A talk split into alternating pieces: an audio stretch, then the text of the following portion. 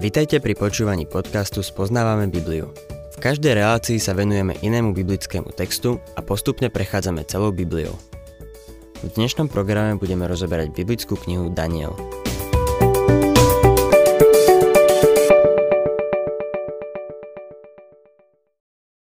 Milí poslucháči, dnes sa budeme ďalej zaoberať Nebukadnesarovým snom, ktorý máme zapísaný v 4. kapitole proroka Daniela. Je to už druhý sen, ktorý mu Daniel vyložil. V tom sne videl strom, ktorý bolo vidieť od konca celej zeme a pre všetkých na zemi poskytoval tieň, pokrm a ochranu.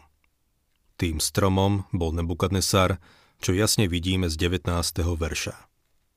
To si ty kráľ, ty si rástol a mohutnel, tvoja veľkosť vzrástla a dosiahla nebesá a tvoja moc končiny zeme. A ďalej čítam po 21. veš. Kráľ videl strážcu svetého zostupovať z nebies, ktorý hovoril. Vytnite strom a zničte ho. Peň s jeho koreňmi však nechajte v zemi v obruči zo železa a z bronzu. V poľnej tráve nech ho kropí nebeská rosa a nech má podiel so zverou, až kým nad ním neuplynie sedem období. Toto je výklad kráľ a je to aj rozhodnutie Najvyššieho, ktoré prichádza na môjho pána, kráľa. Ako vidíme tým stromom, bol Nebukadnesar. Mal byť vyťatý, ten strom, ale nie úplne odmietnutý. Nebukadnesar mal žiť ako polné zviera. Nebude ani vedieť, kto je. Verše 22 a 23 Vyženú ťa spomedzi ľudí a budeš prebývať s polnou zverou budeš sa živiť trávou ako dobytok a bude ťa kropiť nebeská rosa. Sedem období ti uplynie, kým nespoznáš, že najvyšší je vládcom v kráľovstve človeka a že ho dáva komu len chce. To, že vlastne povedali, aby bol stromu ponechaný peň s jeho koreňmi, znamená. Kráľovstvo bude ďalej pevné a zostane tvoje, až pochopíš, že vládcom sú nebesia. Daniel vysvetľuje, prečo Nebukadnesar tento sen dostal a prečo sa mu to všetko stane. Nebukadnesar sa nadúval v píche, o čom svedčila mohutná socha, ktorú dal zotoviť a všetkých nútil, aby padli a klaňali sa nej. Tento človek bol plný pýchy a Boh ho pokorí. Bude vyhnaný z paláca na pole, kde bude bývať s dobytkom a zabudne, akým bol človekom. Boh ho však potom vyvedie z jeho šialenstva. Nebukadnesar zjavne trpel hystériou. Niektoré symptómy, ktoré pozorujeme na jeho živote, sú typické pre túto formu duševnej choroby. Jedným zo symptómov je nadmerná precitlivenosť, istý druh mánio-depresívnej psychózy. V jednej chvíli sa pacient teší a je priateľský a hneď na to je mrzutý a odporný. Je to stav, v ktorom je človek raz hore, raz dole. Mnohí ľudia ním do nejakej miery trpia. Všetci poznáme ľudí, ktorí sú náladoví a inokedy zase veľmi pozitívne naladení. Pre Nebukadnesara to bol však vážny problém. Bol to funkčný problém, nie štruktúrálny. Nebol to dôsledok nejakého zranenia s poškodením mozgu. Nebukadnesarová hystéria sa prejavovala aj amnéziou. Tí, čo sú postihnutí týmto neduhom, majú chvíle, keď nevedia, kto sú. V liečebniach sú napríklad ľudia, ktorí si o sebe myslia, že sú Napoleon alebo niekto taký. Nebukadnesar si myslel, že je zviera. Ďalšia vec, ktorou sa vyznačuje hystéria, je extrémna samolúbosť a pícha. Nebukadnesar bol tým posadnutý. Už sme videli, ako vo veršoch 1 až 7 hovoril iba o sebe a o sebe. Bol zameraný iba na seba.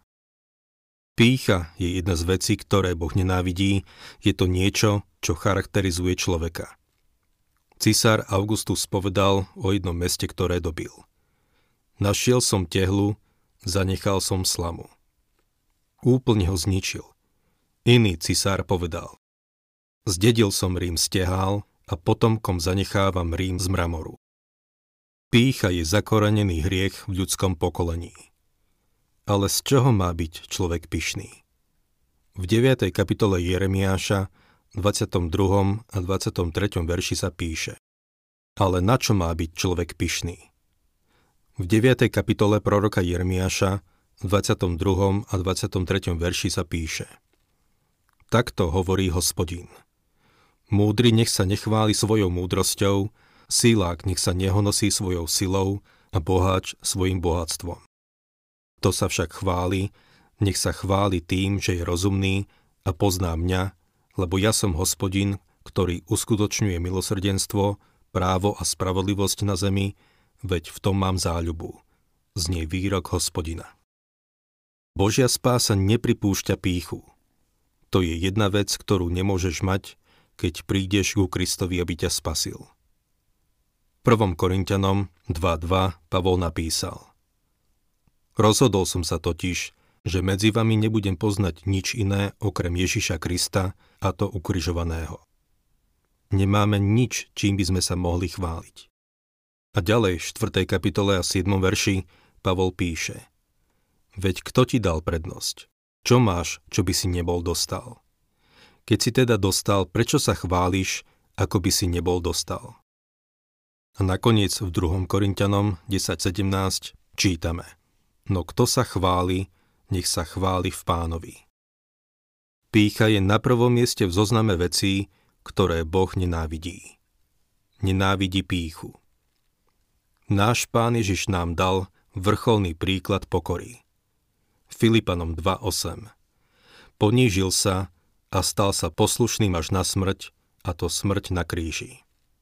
Nakoniec typickým znakom hystérie je to, že sa opakovane vracia.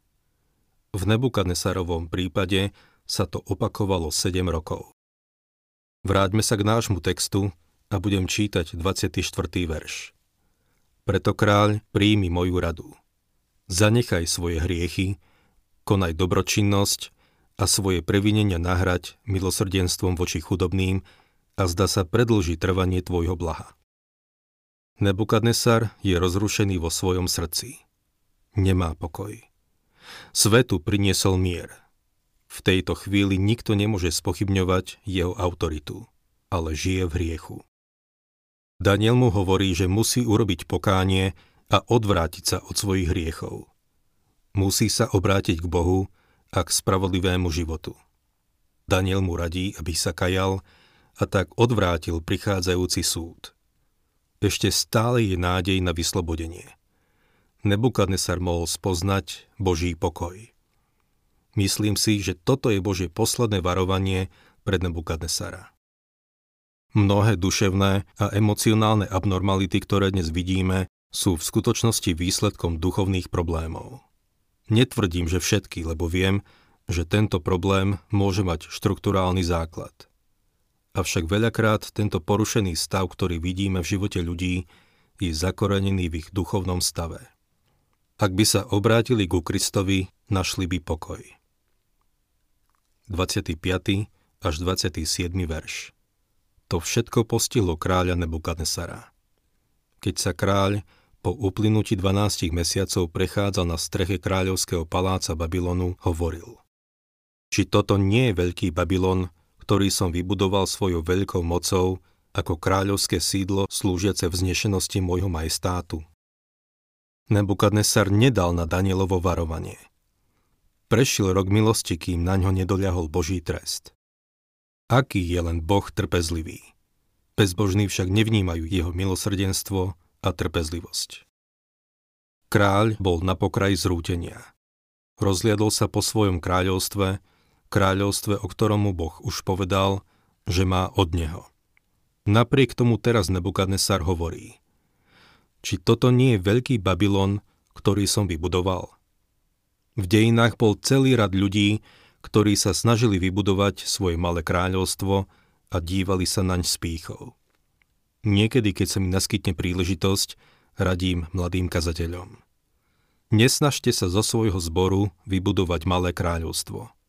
Budem k vám úprimný. A ja som tak začal. A nikdy som nebýval taký rozrušený a nešťastný ako vtedy.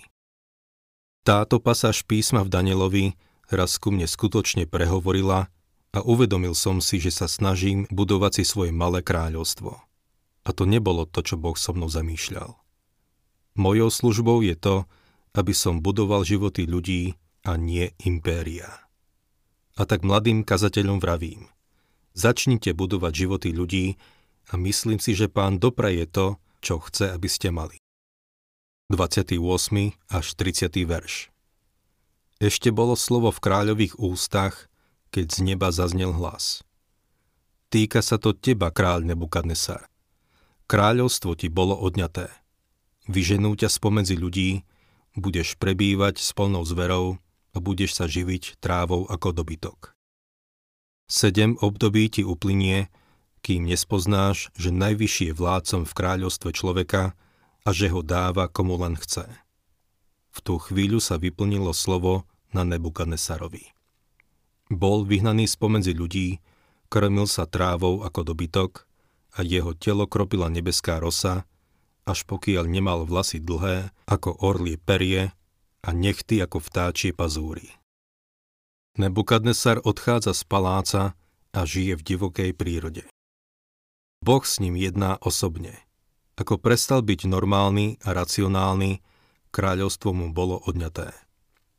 V tej dobe duševne chorí bývali vyhnaní a nie umiestnení do liečebne. Za normálnych okolností by sa Nebukadnesar nikdy nemohol vrátiť na trón. Ale Boh prisľúbil, že sa vráti, keď sa poučí. Niekto si možno kladie otázku. Naozaj sa to stalo? Je to historicky podložené?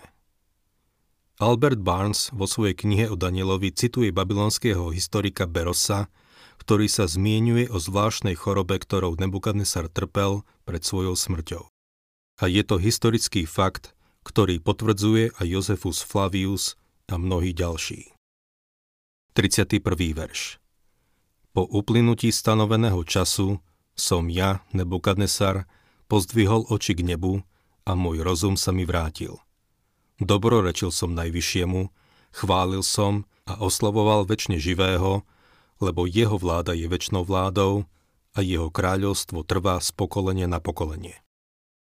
Rozum sa mu vrátil a k svojmu svedectvu, ktoré sme čítali na konci 3. kapitoly, dodáva ešte týchto pár slov. 32. verš Všetci, čo obývajú zem, sú pred ním považovaní za nič. On podľa svojej ľubovôle nakladá s vojskom nebies a obyvateľmi zeme. Nie je nik, kto by mu mohol v niečom zabrániť, alebo mu povedať, čo robíš. Nebukadnesar si uvedomil, že Boh všetko riadí a že on má pod kontrolou tento svet. To, čo sa mu stalo, prijal ako Božiu vôľu pre jeho život. Svoju pyšnú myseľ podriadil Božej vôli. To je niečo, čo by malo urobiť veľa veriacich aj dnes. 33. a 34. verš Vtedy sa mi vrátil rozum a ku vznešenosti môjho kráľovstva sa mi vrátil skvejúci sa majestát. Moji radcovia a veľmoži ma vyhľadali, opäť ma dosadili do môjho kráľovstva a k mojej predchádzajúcej veľkosti sa mi pridalo ešte viac. Teraz ja, Nebukadnesár, chválim, vyvyšujem a oslavujem kráľa nebies, ktorého všetky činy sú správne, ktorého cesty sú spravodlivé a ktorý môže pokoriť tých, čo kráčajú v píche. Nebukadnesárovi sa vrátil rozum. Znovu bol dosadený na trón a bol obklopený svojimi radcami a veľmožmi. Kráľovstvo nebolo ohrozené jeho dlhou absenciou. Naopak, jeho majestátu bolo ešte pridané lebo prišiel k poznaniu živého a pravého Boha.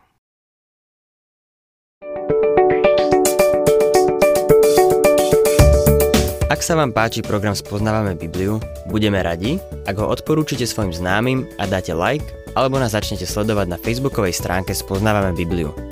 A ak vás niečo oslovilo alebo zaujalo, napíšte nám cez Facebook alebo na adresu spoznávame.bibliu zavinač gmail.com.